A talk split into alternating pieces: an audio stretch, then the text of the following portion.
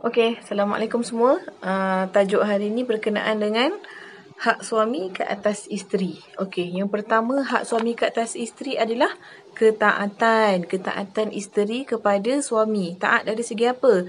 Taat kepada apa-apa arahan suami yang tidak melanggar syarak. Okey, jadi selagi mana suami menyuruh isteri untuk melakukan sesuatu dan ia tidak melanggar syarak, isteri wajib taat. Isteri wajib ikut. Okey.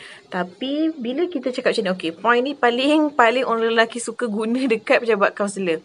Okey, bila kita kata taat, memang dah taat, tapi tidak boleh taat membabi buta dan suami juga perlu ada satu satu rasa simpati, kena ada rasa ihsan kepada isteri contohnya. Contoh, uh, contohnya adalah uh, suami asyik nak minta hubungan seksual, hubungan intimasi je daripada isteri sedangkan isteri dalam keadaan penat. Uh, pada waktu-waktu tertentu isteri boleh tidak taat. Uh, ini tajuk yang best untuk kita untuk kita ulas tapi bukan bukan buah tajuk ni. Okey, contohnya taat taat dari segi apa? Isteri kena taat uh, memelihara dirinya daripada kemaksiatan. Isteri kena pelihara diri isteri daripada sebarang perkara yang boleh menjatuhkan maruah diri dia dan juga perkara yang boleh menjatuhkan maruah suami dia. Ha, isteri tidak boleh membuka aib suami. Kemudian isteri mestilah menjaga harta benda suami. Okay? Bukan isteri yang menghabiskan duit suami. Maksudnya ada harta, ada kereta, ada rumah. Isteri yang menguruskan rumah tangga perlu menjaga rumah dengan baik. Perlu menjaga kereta dengan baik. Menjaga harta-harta suami dengan baik. Kemudian, uh, okay, taat yang satu lagi adalah, uh, ni susah kita nak buat, okay. Untuk tidak bermasam muka di hadapan suami. Okay, para wanita, pada isteri. Hmm, lagi kalau dah bergaduh kan, kalau dah bergaduh.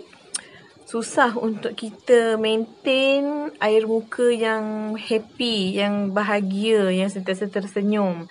Jadi sebolehnya kalau sedang bermas kalau sedang ada masalah, boleh lekas-lekas uruskan, uh, lekas-lekas minta maaf, lekas-lekas discuss agar uh, kita boleh uh, tersenyum. Ha, kita tidak bermasa muka dengan suami kita. Kemudian uh, dan isteri sebenarnya isteri tidak boleh memandang suami dengan penuh kebencian. Ha, eh, macam ni. Kalau tengah kalau kita tengah bahagia tu, eh, sayangnya suami kan upload gambar dekat Instagram semua tapi bila tengah bergaduh nak tengok muka pun tak nak, rasa benci, rasa menyesal kahwin dengan suami macam gini. Kenapa aku kahwin dengan dia semua kan? Ha, jadi tak boleh. Ha, isteri seharusnya mesti uh, seharusnya lah sebolehnya kena sentiasa berbaik muka, ber, bukan berbaik muka.